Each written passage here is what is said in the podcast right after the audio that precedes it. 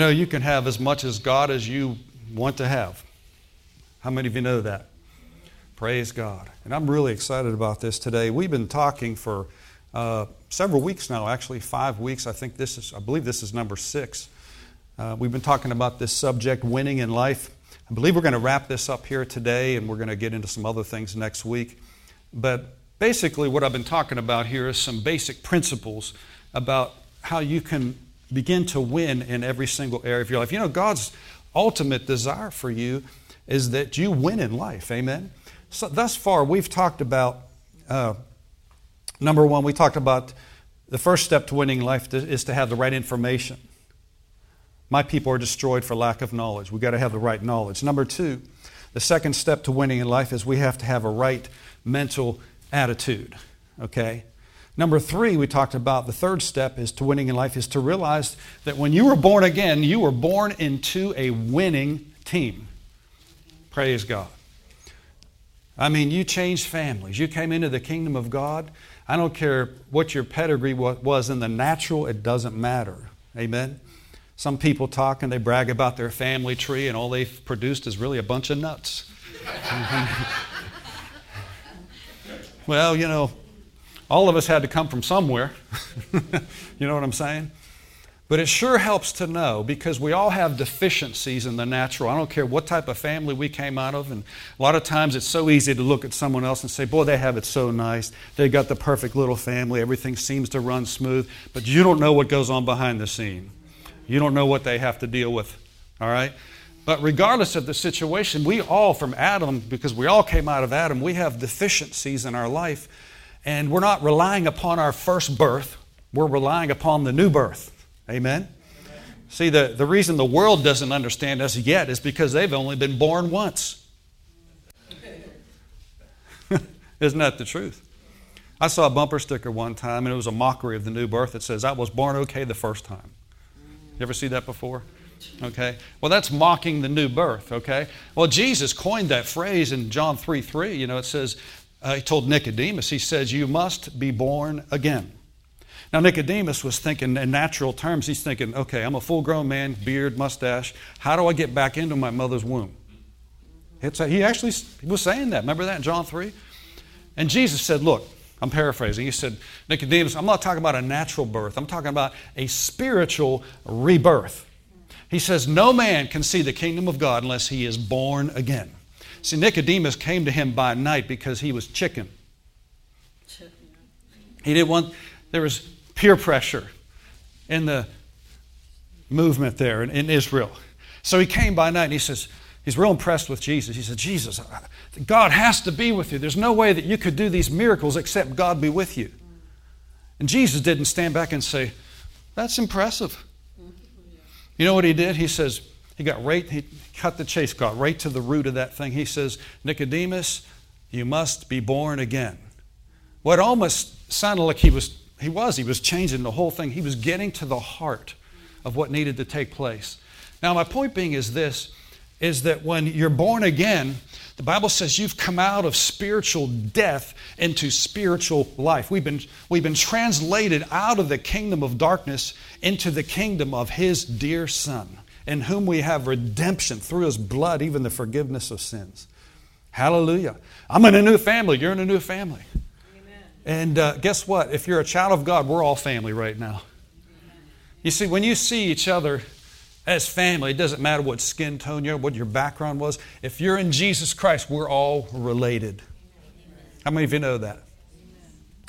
So uh, that, that was what we talked about. Number three is to be on a winning team. Now, number four, we talked about this last week, but we didn't get finished. Okay? So we're going to hook right up again, just like, a, uh, like train cars, hook up. Okay? We're going to hook up where we left off last week. And the fourth thing we, we began to talk about to win in life is we have to be determined to win. We have to be determined. We can't be quitters. We can't be uh, easily give up. All right? We have to have some fortitude behind us. All right? And uh, in Hebrews chapter 11, verse 6, we saw this scripture says that without faith, it is impossible to please Him. Who's Him? God. For he that cometh to God must believe that he is, and that he is a rewarder of them that diligently seek him. Now, underline that phrase diligently seek him. Now, notice, now this is interesting because I just felt led of the Lord to talk about rewards, remember, just a few minutes ago? He's a rewarder of what? Those that diligently seek Him. Now, what if I decide not to diligently seek Him? Then I won't be rewarded. Now, that doesn't mean I won't go to heaven. But, folks, I'm telling you that God has so much for us down here on this earth, no matter what we've been called to. See, a lot of times people translate this through their religious eyes and they think, well, that's talking about pastors and preachers and teachers. No, this is talking about humanity. God rewards all of those in this room who diligently seek Him. One of my uh, teachers at Bible school, I'll never forget this, I forget who it was, but they made a statement that stuck with me, and that was in 1982. And they said this they said, God blesses diligent seekers, not casual acquaintances. Kind of interesting, huh? Diligent seekers are people that have to, you know, there's no way that you can be a diligent seeker of God unless you first believe that He is. Amen. Bring that up just a little bit, bro. The volume. Yeah. I want to make sure you get this. Hallelujah. Diligent seekers of God guarantees that He will reward you now in this time, in this earth. He will reward you. I'm going to get a little more, more detailed about that today. But there are great rewards for not giving up. There's great rewards for not giving up. How many of you know the easiest thing in the world to do is to give up? Any old dead fish can float down a stream, but it takes a live one to go upstream. You've seen the salmon, you know, in Alaska that swim upstream and jump up, you know, and I mean, they're not dead. How many of you know that? Now, if, they, if the bear catches them, that's another story because they're ready for lunch. But anybody could just quit and give up, throw in the towel, give up, you know. It's the easiest because it takes no resistance whatsoever. Hallelujah. Now, when you fly, have you ever flown an air, aircraft before? You know, I never I noticed this that like when I fly to Texas or Florida or something like that, you know, I noticed that the t- there's a time difference between if you look on your sheet, you know, it's like 15 minutes quicker coming back than it is going there. You know the reason why? There's a tailwind.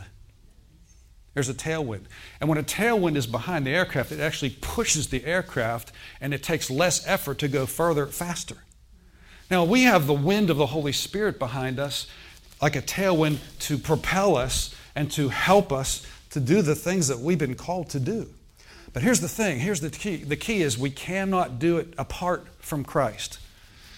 Jesus said in, Mark, in um, we looked at this in prayer this morning before the church service started. We looked at John 15, where Jesus says, Apart from me, you can do what?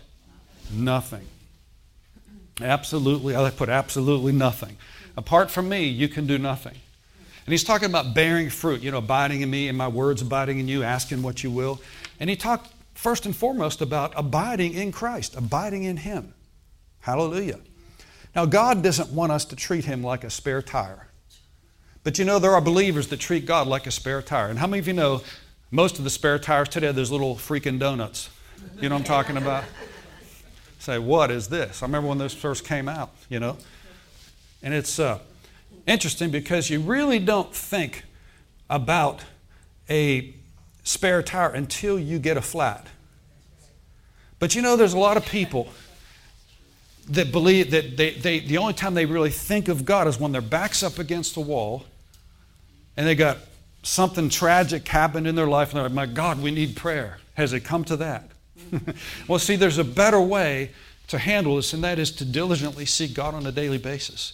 Now, when I say that, I don't, I'm not insinuating that you know you got to set aside two and three hours, you know, and be, be like a monk or something like that. And I'm talking about incorporating God in every area of your life. You can talk to God anywhere. How many of you know that? You don't have to be in church. You don't have to be on your knees per se. You can talk to God in the shower. You can talk to God in your car driving to work or wherever you're going, and He will communicate back to you. All right? Now, He rewards those that diligently seek Him. All right? Now, this is our fourth point and final point that we're going to talk about today. Is it, to win in life, we have to be determined to win. We have to be determined to win. And uh, if you go to Hebrews chapter, you're there anyway, just go to Hebrews chapter 6. And I want to show you something today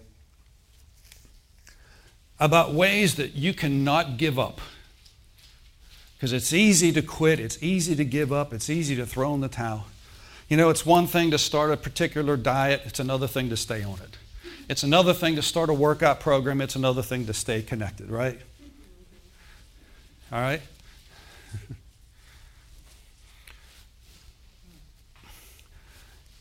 it's the act of continuing that creates freedom. For something to work for you naturally as well as spiritually, you have to continue doing what the Word of God has to say. Now, here's a scripture in Hebrews chapter 6. It says, uh, verse 11, it says, And we desire that every one of you do show the same diligence to the full assurance of hope unto the end. Now notice verse 12, it says that be not, be not slothful. What would we say? Lazy, slacker. we could say like this don't be a slacker. He says, but followers of them who through faith and patience inherit the promises. Notice that we are to follow those who through faith and patience inherit the promises. Now, folks, that would have to be on the earth. For you to follow after someone that's inheriting something, you know, that's only reserved for heaven, you can't see that. Now, don't get me wrong, there are rewards in heaven for everything that we do. There really, really is. But there's also rewards here down on this earth right now. But he says we're to follow those who through faith and patience inherit the promises. Now, I'm going to just quote this. You don't have to turn here. But the message part of this says, the message Bible says, don't drag your feet. Be like those that stay the course, committed faith, and then getting everything promised to them. That's really good, isn't it? He said, don't drag your feet. Now, let's look at someone, we're going to look at someone in the Bible who, to me, is one of the greatest examples. And we're going to bring this into today, where we're at right now. What is today? The 26th? Okay of March, we're going to look at a biblical example of someone who, through faith and patience, inherited the promises. And we're going to see some of the secrets that they did because what they did is no private interpretation. In other words, they're written there for us so that we can see the things, the steps that they took in order to be what we're talking about here. Go to uh, Isaiah chapter 51. Isaiah chapter 51.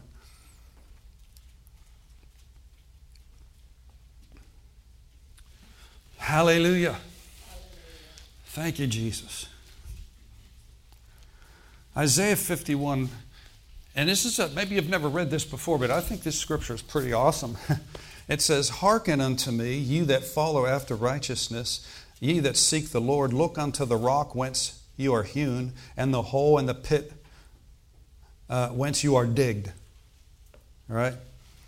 Can you dig it? he says, he says, Look, and then verse 2, he says, Look unto Abraham your father, and to Sarah that bore you, for I called him alone, blessed him, and increased him. Okay? Now, verse 3 says, For the Lord shall comfort Zion. Now, there's Zion in the New Testament is the church. That's us. The Lord shall comfort Zion. He will comfort all those waste places, and He will make their wilderness like Eden, and the desert like a garden of the Lord. Joy and gladness shall be found therein, thanksgiving in the voice of melody. Praise God.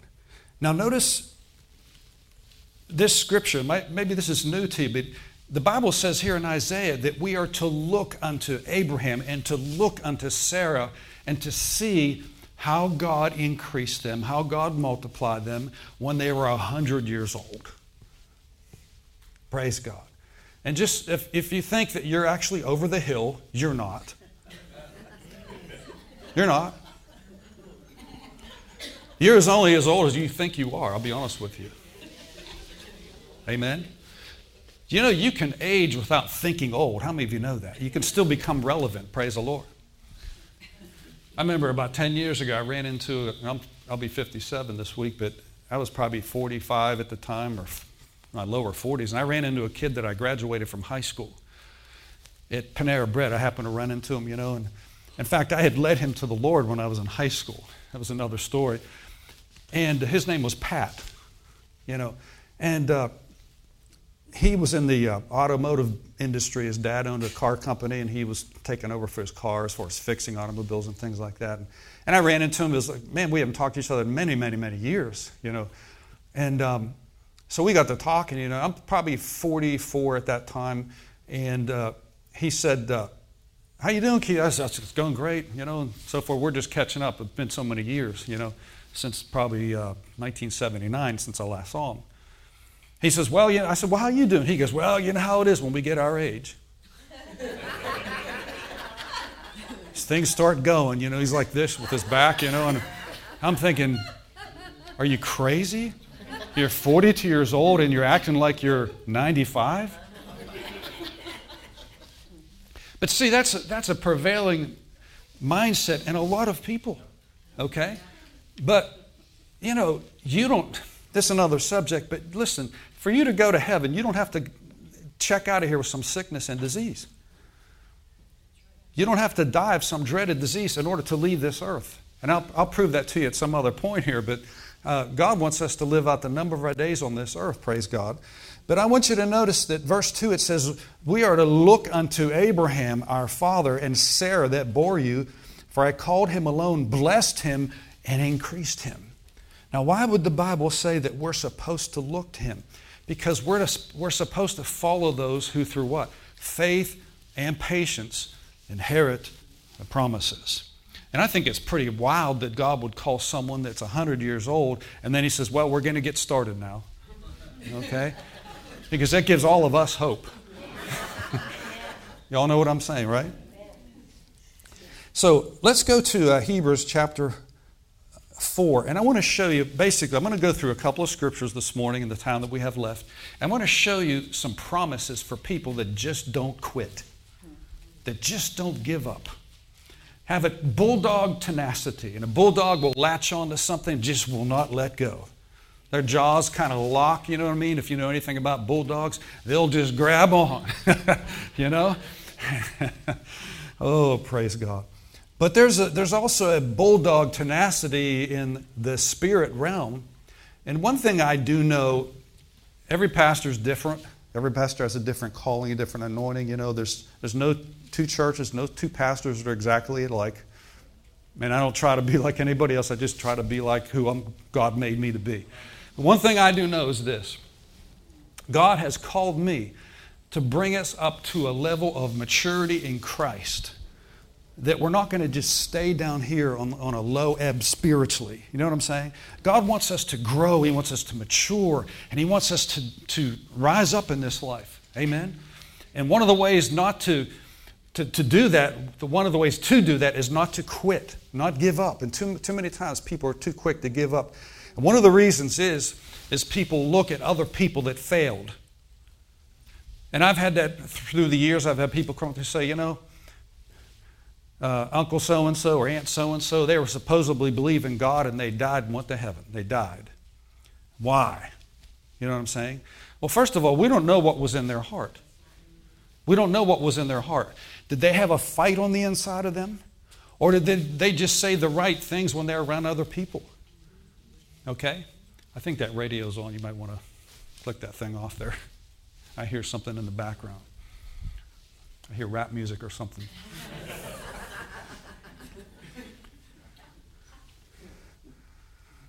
I don't want no competition. Amen. But we, we can't look at other people that, that failed, okay, because we just don't know what was in their heart. But over here in Hebrews chapter 4, and we're going to look at verse 14 and 15. I love this. And uh, again, we're talking about this final point here to be determined to win. Hebrews 4:14 says, "Seeing then that we have a great, and this is talking about Jesus, seeing then that we have a great high priest that has passed into the heavens, Jesus, the Son of God, let us hold fast our, now the King James says profession. The actual Greek New Testament says confession. Okay?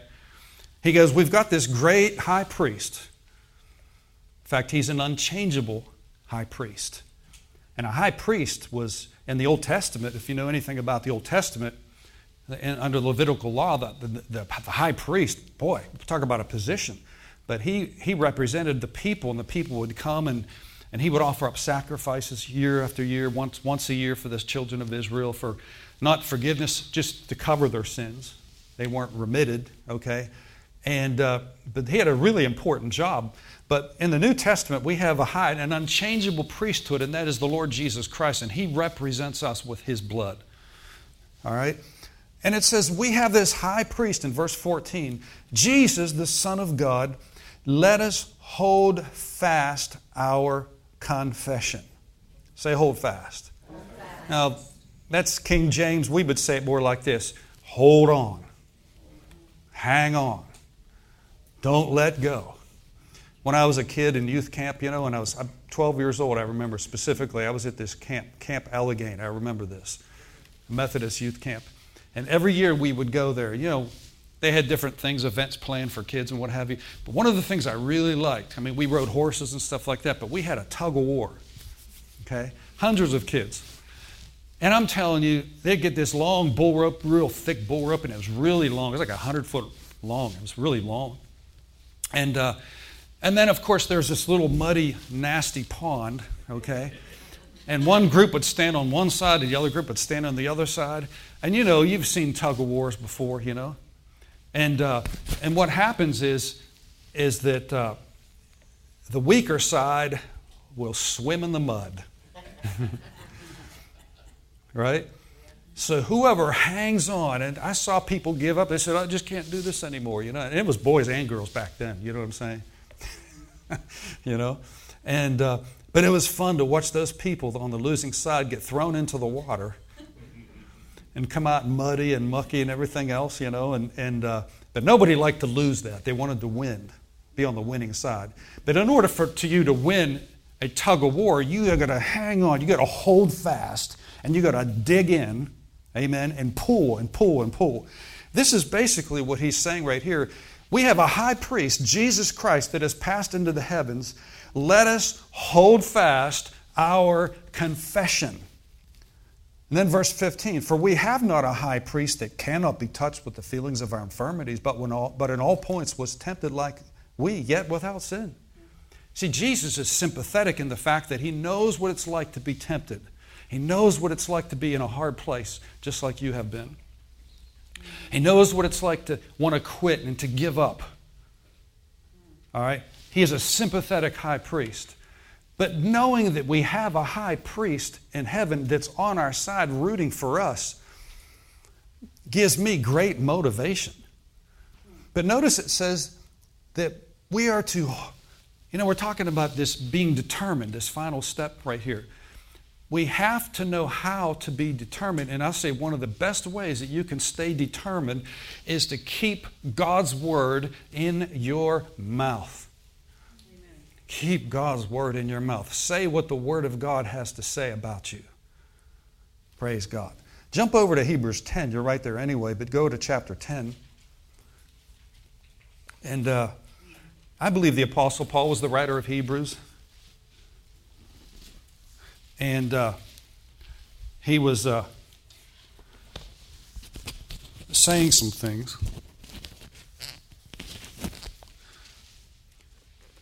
And there's a theme that you can see through the book of Hebrews in chapter 10, verse 19. Having therefore, brethren, boldness to enter into the holiest by the blood of Jesus. Can I have an amen? amen. now, wait a minute, Brother Keith. You mean that's the way I'm supposed to come before the Lord with boldness? Are you kidding me? No, we're not to come timidly, sheepishly, if that's a word. We're not we're supposed to come boldly before the throne of God through the what? Because of the blood of Jesus. The blood of Jesus annihilated sin and a sin consciousness to give you the boldness and the authority to step in. To step in.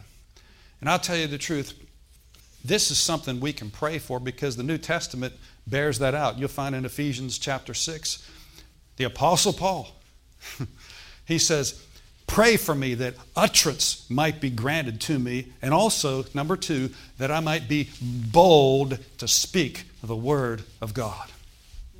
And I'll tell you this, folks, the more bold that you are, now I'm not talking about arrogance, that's pride. But I'm talking about a confidence in knowing who you are. Because here's the thing the Lord spoke this to me last week, and I'll never forget. He said, Keith, you can get through your covenant from me what you could never get otherwise. We have a covenant with God that's unchangeable, a contract with God that's unbreakable.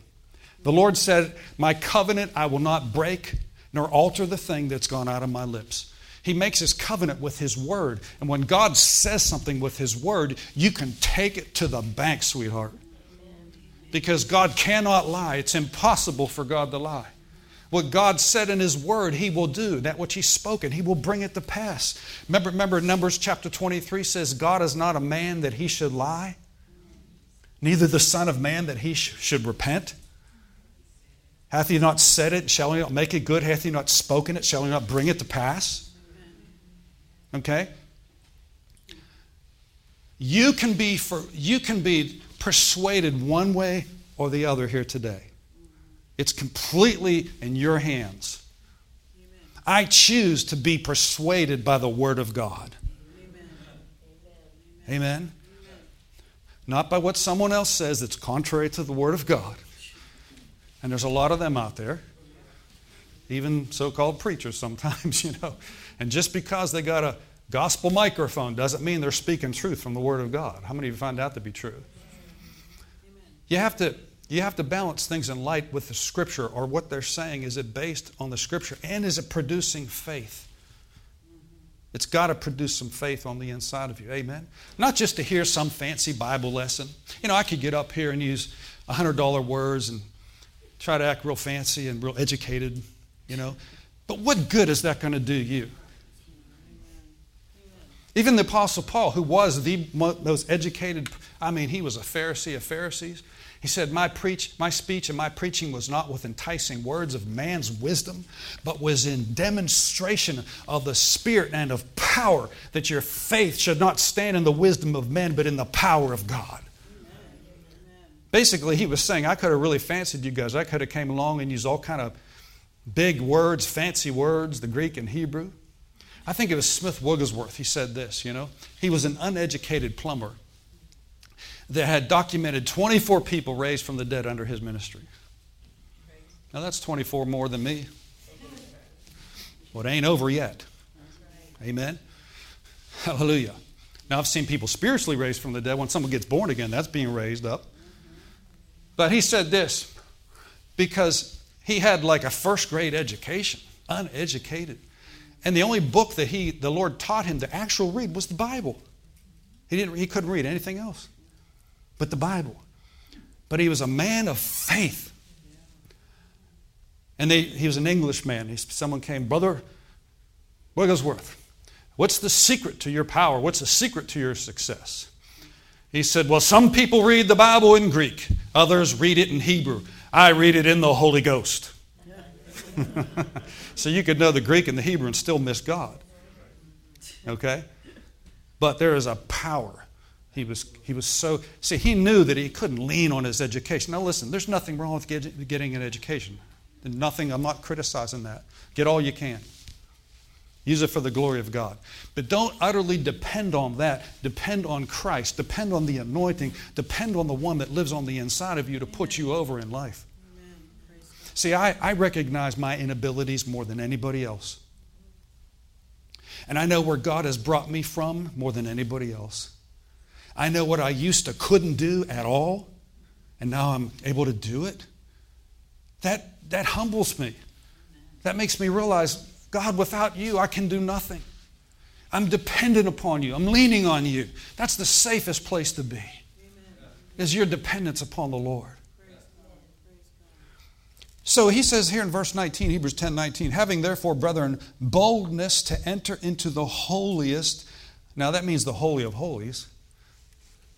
Amen. By the blood of Jesus. Whew.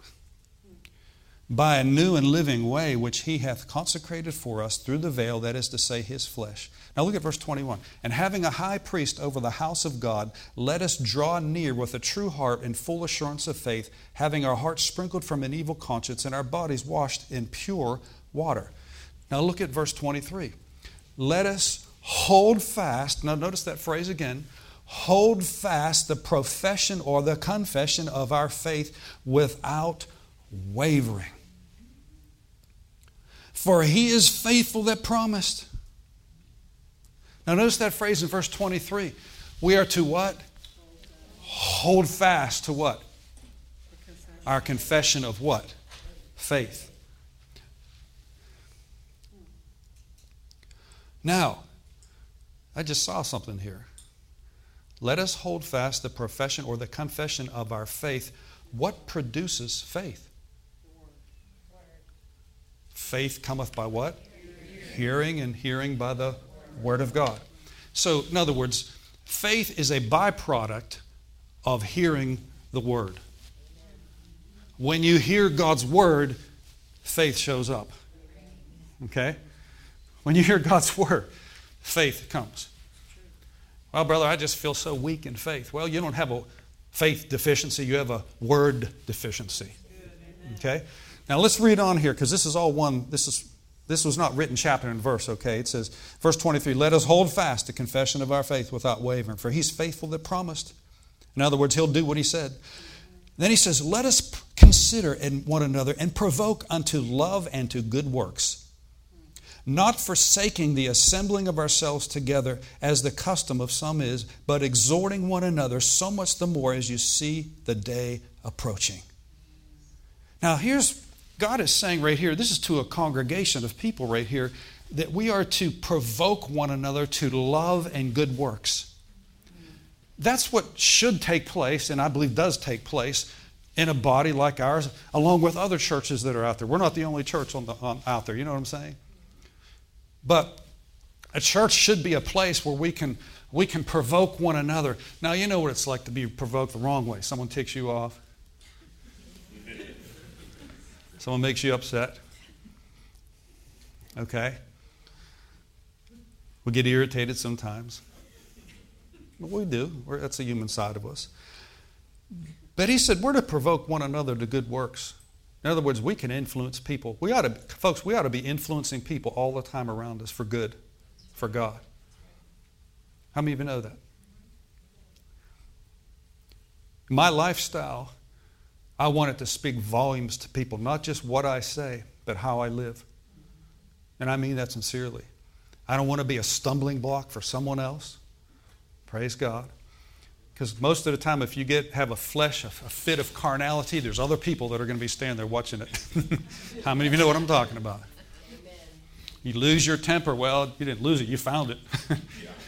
you know what I'm saying? But he says that, that, you know, he says we're not to forsake the assembling. That means church gathering. We're not to forsake that. But as the manner or custom of some is, but exhorting one another, so much the more as you see the day of Christ approaching. Amen? Do you see in the scripture how plain that is? But here, what I want to show you there is the verse 23 let us hold fast our confession. Okay? Now, in order to be determined to win in life, and what I mean that, what I mean by determined to win in life is that whatever you're battling against, let's say you have a, a pain or a sickness, okay, you're going to have to fight the good fight of faith. That's the only fight we're called to actually be in. Doesn't it say that in Timothy? It says, fight the good fight of faith. Well, a good fight is a fight that you win. Okay? But, folks, uh, this is so it would take I see it so plain and clear. The only fight that we're in is actually this fight to stay in faith. To stay in faith. Because if we get out of faith, then we miss the promise, we miss the blessing. Now, there are some things that I've, uh, and I've been doing this for a little time. I've been walking with Christ since 1976. Okay? Really started really, really serving God in 1980. Okay, is when I really, really took it seriously, got baptized with the Holy Spirit, transformed my life, and I started, and I got into a good church. Um, uh, and that's where I met my lovely wife, praise the Lord. We'll be married 35 years this, this July. Glory to God. Amen. And it just keeps getting better. Amen. I'm telling you, it just gets better and better. Thank you, Lord. I get better looking all the time. Amen. And uh, anyway, what was I saying?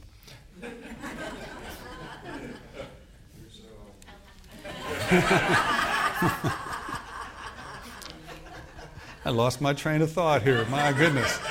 I tripped over myself here. but anyway, I, I, started, okay, here's what I was saying, is I got into a good faith-filled church back, back in, the, in, the, uh, in 79, in 1980, in 1981 and that's where I met Lynn. And, and the, the pastor that that I was sitting under at that time came out of the same Bible school that I came out of. That's where God called me to go. And it, it, was just so supernatural. I mean, God just supernaturally did things and brought people together and just, it was amazing. But one thing I noticed about that group of people is, and I'm telling you what, they were so diligent about seeking God. I mean, they about beat the doors down. And I don't, I just don't buy the fact, well, we're in a different time, that was a different era, you know. You can be hungry for God anytime you want. Amen. But I started to learn things about the subject of confession and speaking God's word that I never heard before. Amen. And so I began to realize that I was having a hard time in some of these areas because I wasn't hold fast, I wasn't holding fast the confession of my faith. You know, and there are some things that uh, Sometimes you'll confess the Word of God. You'll say certain things, and your mind will say this to you I wonder if that's ever going to come to pass. Am I the only one that's ever had that? Well, there's a demon sitting there on your right shoulder, your left shoulder, in, you know, because he is. Let me tell you something. When Satan talks to you, you don't have to hear it out with these ears here. You, when you hear doubt, fear, unbelief, wonderment, I wonder, you know, you know who's talking to you. And so uh, there are some things, uh, for example, in the last 10 years that I'd been confessing in my life. I'm not going to tell you what they are, but it's the Word of God about some areas in my life. And I tell you what, I just got on that thing. And there were times I got weary with it, you know, and there's times that I just, I got to get back on track. I got to start saying the Word of God over this situation. And I had something come to pass. I don't have to tell you what it is, but something came to pass last Sunday night supernaturally that I've been confessing for about 10 years. 10 years. And from the natural, it looked big. Okay? And my mind was, how's this going to happen? How's that going to happen? You know? And you know what the, the Lord shared with me in my spirit? He says, He says, No, son, I want you to show, I want to show you something. It pays to be faithful to speak my word. And when you feel like quitting and you feel like giving up and you say, nah, this stuff isn't working, you know, you know, um, know this, that it is happening. And God is working behind the scenes. Okay? Uh, back in 1989, I don't remember which month it was, but in 1989, I had the Holy Spirit say something to me along these lines that revolutionized my thinking. And I still hold it in high esteem before me. Because why were, how come all these scriptures are in there about holding fast your confession? Is your confession that important? Okay? Now, he's not talking about, you know, if you're standing before, you know, some enemy or something, they're getting you to try to deny Jesus and you confess Jesus as well. That's not what he's talking about here. He's talking about confessing the Word of God over your life. Okay? But the Holy Ghost spoke something to me. And he said this, and he based it on Romans chapter 10, verse 9 and 10. It says, you know, that, that if you confess with your mouth the Lord Jesus and believe in your heart God raised him from the dead, you shall be saved. With the heart man believeth unto righteousness, with the mouth confession is made unto salvation. How do you get saved? Believe it in your heart, say it with your mouth. Jesus is Lord. It's that easy to get saved. Well, the Lord spoke to my heart and He said this. The Holy Ghost in me said this. He says, Keith, if the words of your mouth changed your eternal destiny, how much more will the words of your mouth change the everyday affairs of your life?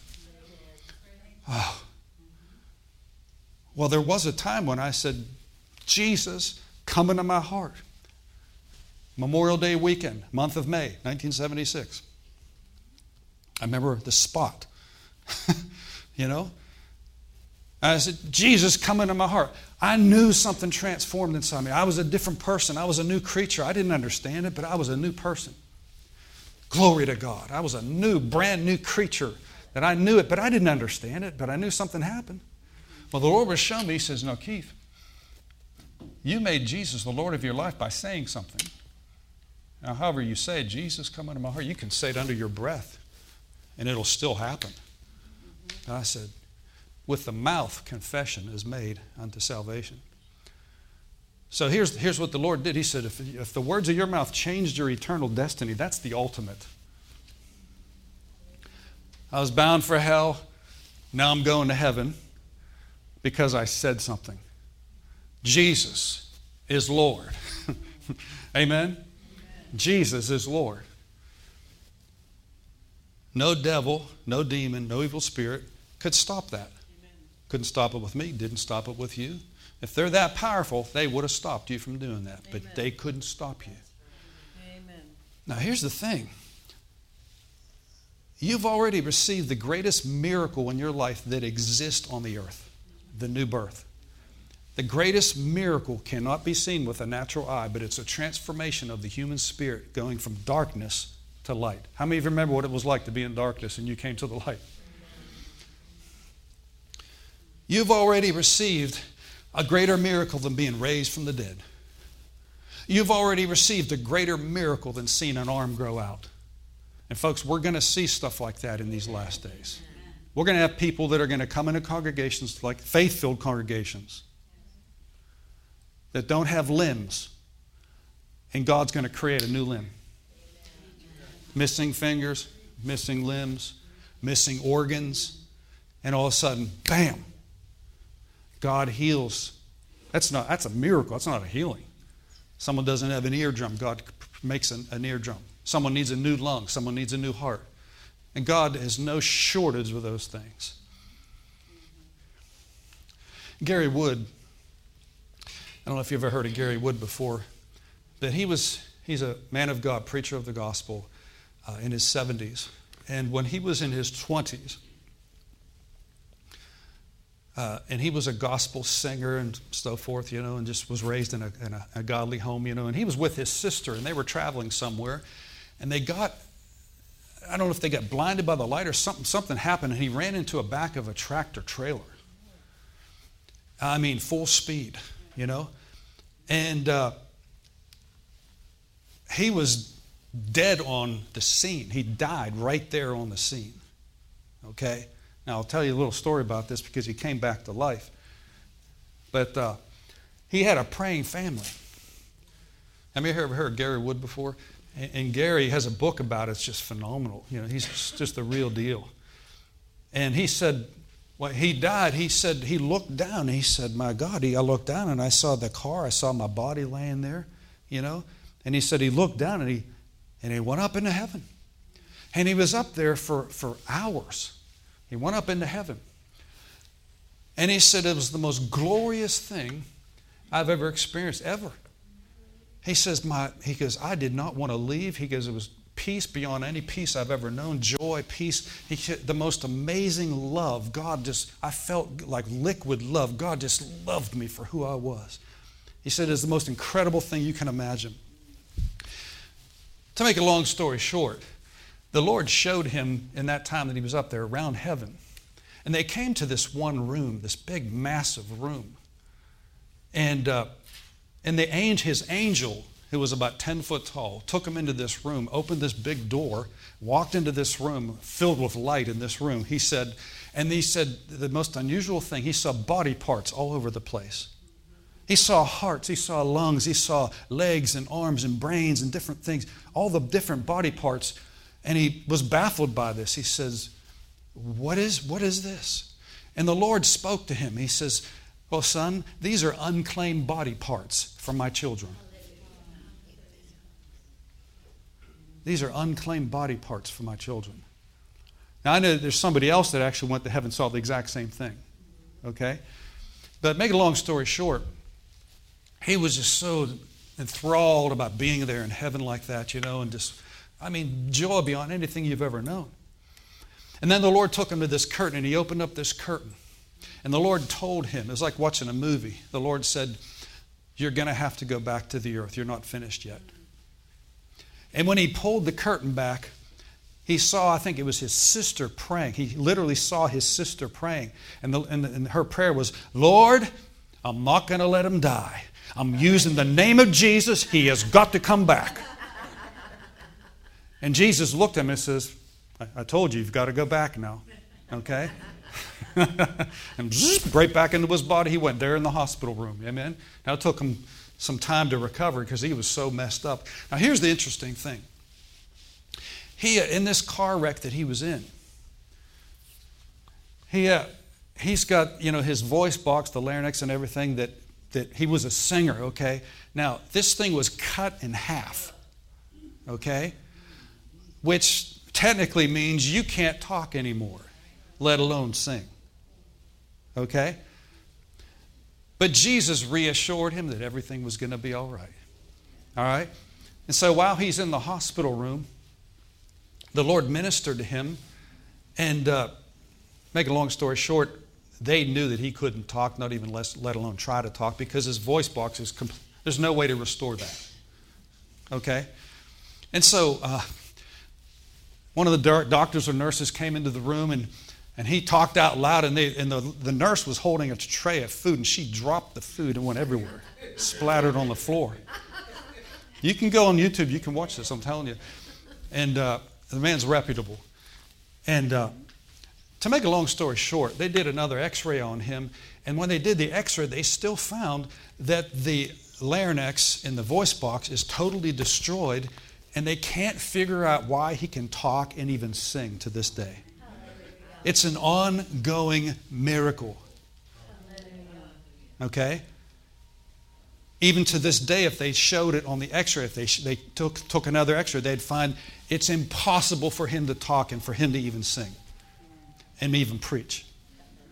But it's an ongoing wonder and miracles. The Bible talks about signs and wonders. What's a wonder? It makes people wonder. Well, if people are in that position, then you direct them to Jesus. You direct them, here's why I'm able to do this. Okay? Hallelujah. And uh, it's just an amazing thing. But he is one of the preachers that I've really, when I've heard him, he talks a lot about holding fast the confession of your faith without wavering. Okay? Man, I thought I was going to finish this today. I'm already out of time. We were going to look at Abraham and we just didn't have time, but that's okay. Look at one more scripture, Revelation 3:11. Jesus is saying this in Revelation. He says, Behold, I come quickly. Even so, Lord, come quickly. Hold fast that which thou hast, that no man take thy crown. Hold fast. Hang on. Hang on to it. Hang on to it. Amen. There is no greater way that I know of and if I knew it, I'd tell you. There's no. Now, when I say this, I'm not saying that I haven't missed it at times, haven't failed, quit speaking like I need to speak. There are times that I, I got weary. But when, I, when the Lord reminded me of something, Keith, you've been saying this for over 10 years, and all of a sudden, like popcorn, it just happened. Something happened. One thing. That's just one thing that happened. Um, that encouraged me to keep on my confession, to say what God's. See, this is not bondage. Folks, that sounds like people, I've heard people say that. This is like bondage. You got to speak the word. Are you kidding me? You don't have to speak the word. You get to speak the word of God because what you speak, God says He'll produce the fruit of your lips. Death and life are in the power of the tongue. The Bible says that. Bible says the tongue of the wise is health and healing. Amen? So I make sure that I'm speaking health scriptures over my body. No one cares for my body like I do. okay? In the natural, no one cares for your body like you do. Correct? Well, God does.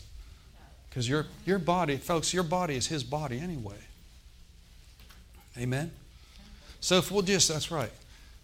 Our bodies are the temples of God. Okay?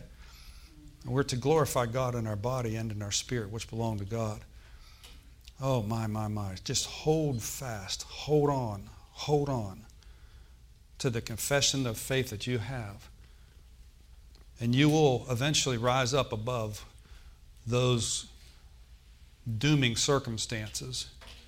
But if you let go and you quit and you give up and you quit saying, then God has nothing to work with. Uh, carpenters have tools, don't they? Plumbers have tools. Electricians have tools. There's tools that go with that particular trade. For them to do the job that they're anointed to do, qualified to do, they need those tools for it to happen. You could get the best carpenter in the world. They know how to build a house, you know, a beautiful home for you and so forth. Well, you need more than carpenters for a house. You get plumbers, electricians, all that kind of stuff. But let's just say you're in that stage where you need a carpenter, right? Well, they're virtually they're useless and helpless. They might be the best in the world, but if they don't have tools to do what they're anointed, equipped to do, then they're going to sit back and just fold their hands and say, "Well, there's not much I can do. I need tools." Now, there are tools that God needs. You know, after all, Jesus was a what? He was a carpenter. How would you like to have a table made by Jesus? or a chair or something like that. Who made that for you? Jesus. Okay? Jesus is still a master at making things out of a mess. Okay? A good carpenter, an old ancient carpenter, can take a, just a big piece of wood and make something beautiful out of it. Amen? And I'll tell you, what are the tools that God needs for Him to work, continue to work on our behalf? Is the words of our mouth. He is the high priest of our what? Confession. What does that mean in closing today? Jesus Christ is the high priest of our confession. That means He needs our words to work with. That's the tools to bring to completion and to bring to pass the things that you want to see happen in your life. So when I look at myself in the mirror, I lay hands on myself, I say, 1 Peter 2.24, by Jesus' stripes, I was healed. Oh, ah, what's that pain in my back? You know what I mean? Don't be distracted by that. Now, I'm not saying don't take your, I'm never going to say don't take your medicine because, listen, if you're healed, you won't need medicine. Okay? Just going without your medicine is not going to heal you. You'll just get to the point you won't need it. Okay? So don't let that mess, mess with your head, all right? But by his stripes, I was healed. I get up the next morning, I still feel the same. Folks, I've proven this out many, many times. Last, last week, for example, I, I didn't say a word to my family about it because I felt led not to. I had this pain in my neck that was pain like you wouldn't believe. I never said a word to my wife about it. Now, sometimes I do, it just depends on the circumstances. But I had this pain that was in my neck, and it throbbed for two days. But the Lord said this Who are you going to look to? I'm going to look to you, Lord. You know what I did? I slapped myself. I did. I go, pain, get out of there in Jesus' name. Amen. Hallelujah. Y'all been wanting to do that anyway, didn't you? I just saw Liam there slapping his brother. Amen. Gives to, just gave him a, a, reason why. I just I knew I wanted to slap him anyway, right? I love it. I love it. I love kids, man. They're awesome. Praise God. Great kids, by the way. Phenomenal kids. Phenomenal kids. They got an anointing on them those two, those two boys right there have got an anointing on them, and the keeping power of God is on them because God has honored your prayers.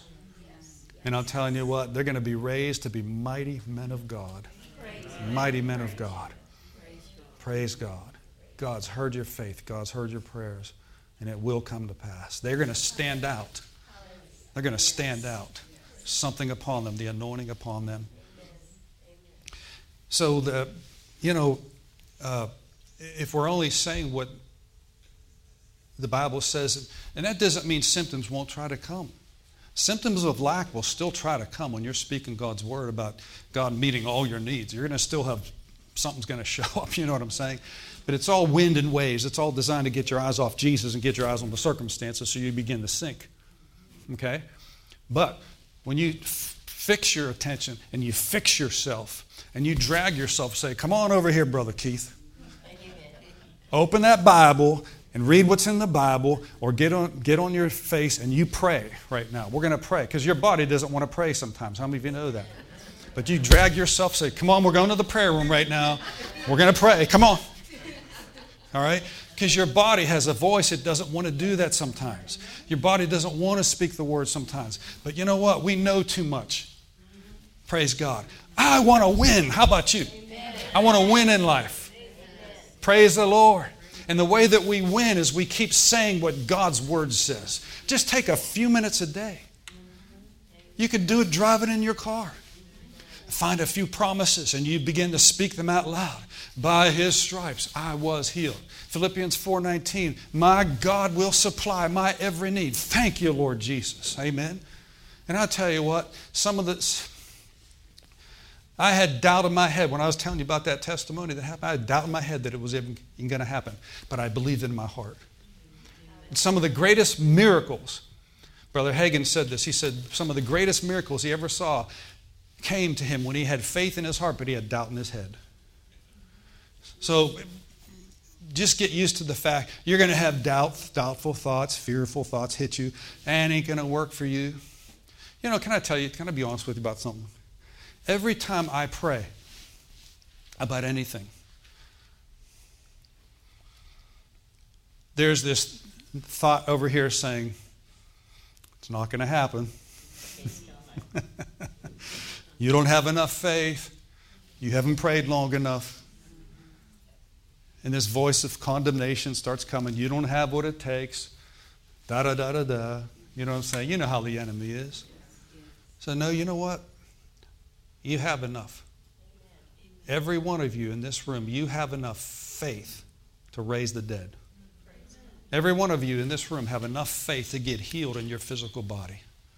Every one of you in this room have enough faith to see yourself totally get out of debt supernaturally. Supernaturally. And see those relatives come into the kingdom of God. And see those boys and girls come into the kingdom of God. You have what it takes. There's no faith shortage. We have the Word. The Word. If we esteem the Word, what's that? Scripture says, I esteem thy words more than necessary food. Praise God. I esteem, this is God speaking to me. The God's Word is God speaking to me. You can read any chapter in the Bible. You can open up to any chapter in the Bible and read it, and God will speak to you right there. You know that? If you, if you say, God, show me something here, show me something, and you've opened up to 1 Corinthians chapter 13 or 15, you know, and you read that thing, say, Holy Ghost, show me, show me something in here I need to see. All of a sudden, bam, you start to see something and go, wow, I didn't see that. Amen? That happened this morning as we were ministering on the Word of God. Your eyes get open. Praise God. Hold fast that which thou hast. That's what he says. Jesus said that in Revelation. Hold on. How long? Till Jesus comes back. Amen. You got something, hon? Uh, okay. Let's take a praise break and just thank Him for a second here. Praise the Lord. Hallelujah. Hallelujah. Hallelujah. Oh, hallelujah. Thank you so much, Lord. Thank you so much, Lord. Thank you, thank you, thank you. Thank you, thank you. Thank you, Lord. Thank you, Lord. Praise you, Father. Praise you, Father. Praise the name of Jesus. Praise the name of Jesus. Praise you, Father. Oh, thank you, Lord. I'll do that, Lord. Jesus never said, you'll find in the, in the book of Acts that the, the, the disciples really didn't pray for the sick. They just laid hands on people. You don't find them really praying for people. They're just laying hands because Jesus said, Go lay hands on the sick and they'll recover. They just had faith to believe that. Thank you, Jesus. Thank you, Lord. Bring that back to my remembrance, Lord, what you just said to me. Glory to God. Glory to God. Glory to God. Thank you, Father. Thank you, Lord. There, Nisakiyasa. Preshakito saprad bakarasata. Tolomasia. Kese kishaka. Endure and don't broke sharovete, for you will walk down that brostivrete caso, and you won't go there and you won't go there, but you will brostivrete asombrovete, for you have heard masovretote endure drasteto. As you, as you stand upon my word, you're standing upon the rock. For my word is a rock, an unshakable rock.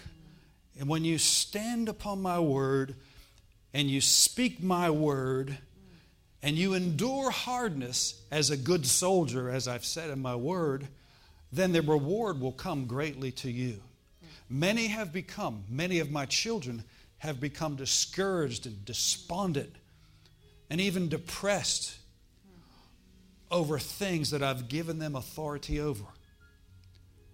But know this today as my word is being, being revealed to you and the power of my word and the power of speaking my word, know this that when you do your part, I will always do my part.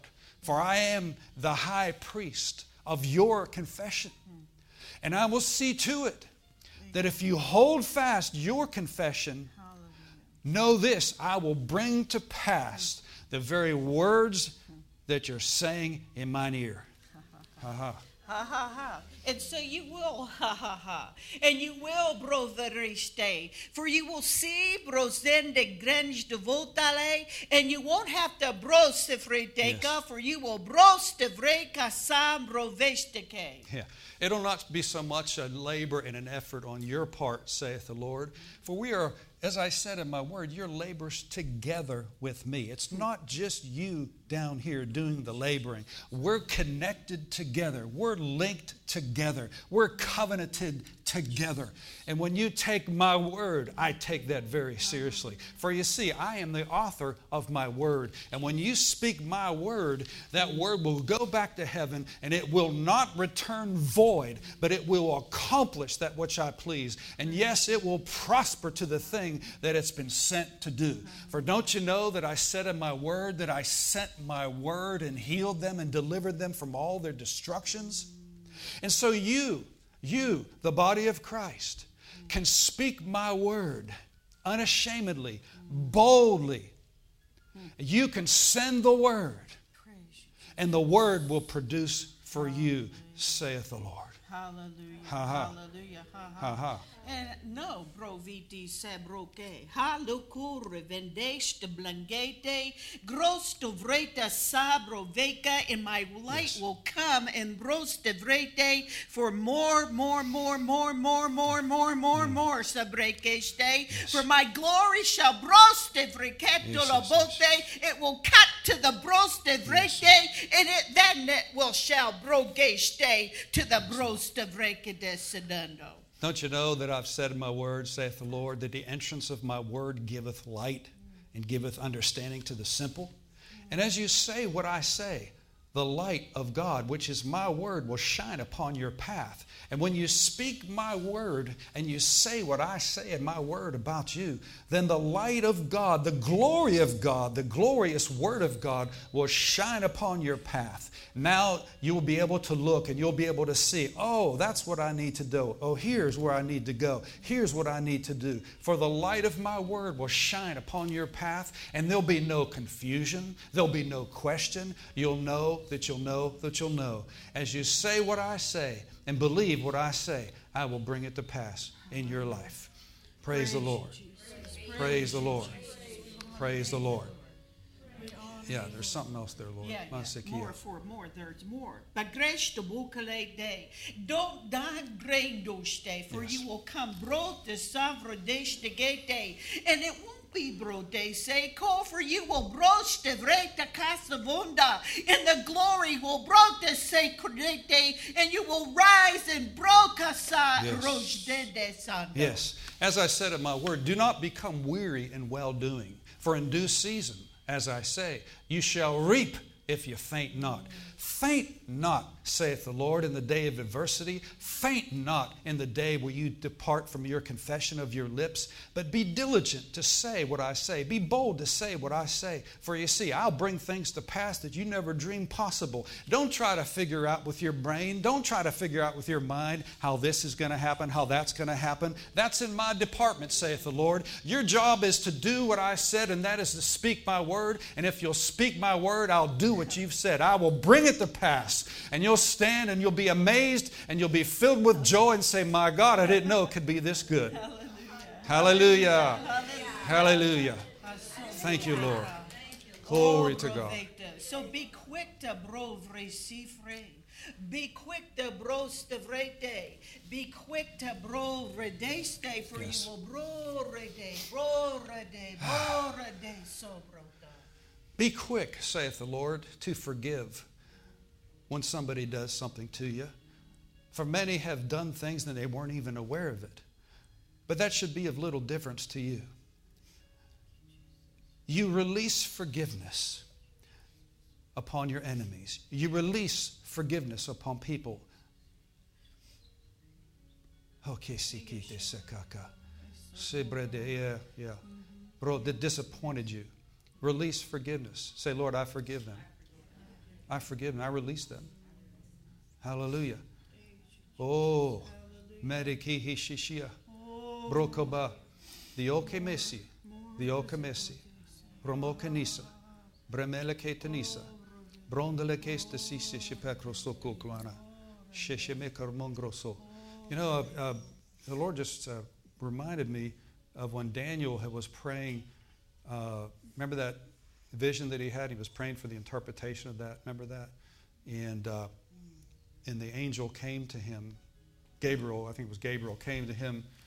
And, uh, and he says, I was sent one and 20 days ago, but the prince of the power of the air, the Persia, wanted, with, withstood and withheld me from coming, you know. Now, this is Old Covenant. But basically, here's what he said. He said, Daniel, I've come for thy words. That's what he said. That's exact phrase. If you look at it, Daniel, he says, the angel Gabriel said, I have come for your words. Amen. Hallelujah. Hallelujah. So there was building material. He gave him prayer, his word. Prayer is words, right? He's praying for something. And he says, the angel shows up. Boom, he shows up, says, I, Hey, Daniel, I've come for your words. I've come for your words. Hallelujah. And so angels have been sent to minister Hebrews chapter 1, Hebrews chapter 1 and 2, it says, hey, the angels of God have been sent to minister to those that are heirs of salvation. And the way that they minister to us is we give them assignments by saying, see, the Bible says they hearken, the Bible says God hearkens, the angels hearken diligently unto the voice of the Word of God. It's not just God, it's the voice. We give voice to God's Word. And when we give voice to God's Word, the angels have something to work with. Many times, angels can bring healings, they'll bring a miracle to someone here in the congregation that needs a healing. And it's, it's in their hands, and they just put it right inside. I wouldn't doubt for one second that that's happening right now. Amen. Praise the Lord. Praise you, Lord Jesus. Praise you, Father. Let's just praise the Lord for a minute here. Hallelujah. Worship you, Lord. We honor you, Lord. Hallelujah. Fresh anointing, Father. Fresh anointing for all of us here, Lord. Fresh, fresh, fresh, fresh. Fresh anointing. Basias. Take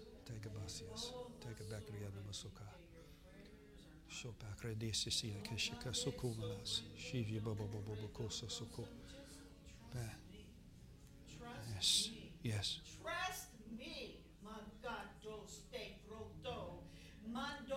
here to strengthen you this day, this very moment.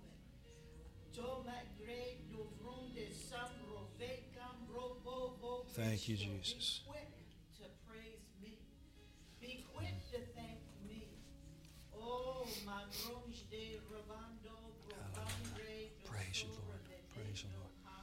Let's just praise God for a minute here. Thank you, Father. Thank you. Thank you, Lord. Thank you, Lord. Thank you, Lord. Thank you, Lord. Thank you, Lord. Provede jovondele shinde do do Praise you, le do Jesus. Rebecca sambo ko Thank you, Rebecca Father. go. Praise God. You know, I I've not had this happen, but just like I'm just saying the word angels every time I pray in tongues, like like it's like angels are on high alert. Yeah. You know what I mean? Yeah. I mean, like it, it's amazing. You started talking about that. I just, I just can't I thank didn't know that. enough. Yeah, yeah, yeah. Yeah, Like I've in all my life praying in the spirit, I, I just it just keeps saying angels, angels, uh, like constantly. Sure, sure. Just. Well, here's what I, I'll close with this. There are angels, the Lord just showed me this in my spirit. There are angels that have been reserved for these particular times that we're in right now. Um, scripture talks about uh, an innumerable com- company of angels. That means you can't count them. Forget about demons and devils. You, you can count them. But the angels of God, innumerable. Okay? And they have been reserved, a portion of their job description, they've been reserved for these times that we're living in right now because we need divine help. Okay? And that's how prayers get answered when you pray. Most, more often than not, that's what happens. The angels go out, your angels, and, and you got more than one. Okay? Jesus said, Don't you know I can call down 12 legions of angels? You know? Well, he didn't do it so that we could. Okay? Because he, took, he became the sacrifice. That's how he was supposed to die and be raised from the dead for us. Amen? Didn't, he told, didn't he tell the leader there? He said, I could have called down 12 legions of angels. That's like, that's a lot of angels. Okay?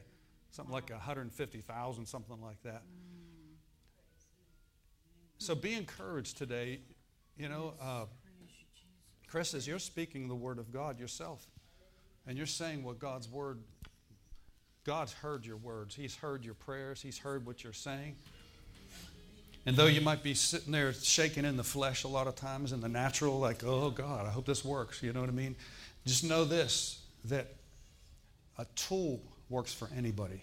A hammer will work for you, it'll work for me, the same hammer. And the Bible says God's word is like a hammer. Okay? He's, his word is inside you. And when you're speaking that word, be encouraged. That word is pounding at the enemy, pounding at that, that thing, okay? So I believe today, that as you walk out of here, I didn't plan on doing this, that the Spirit of God is going to that boldness and that revelation is going to come out. And we're just going to say what God's word says. Amen. Amen. We're going to see it happen. We're going to see it happen. Praise God.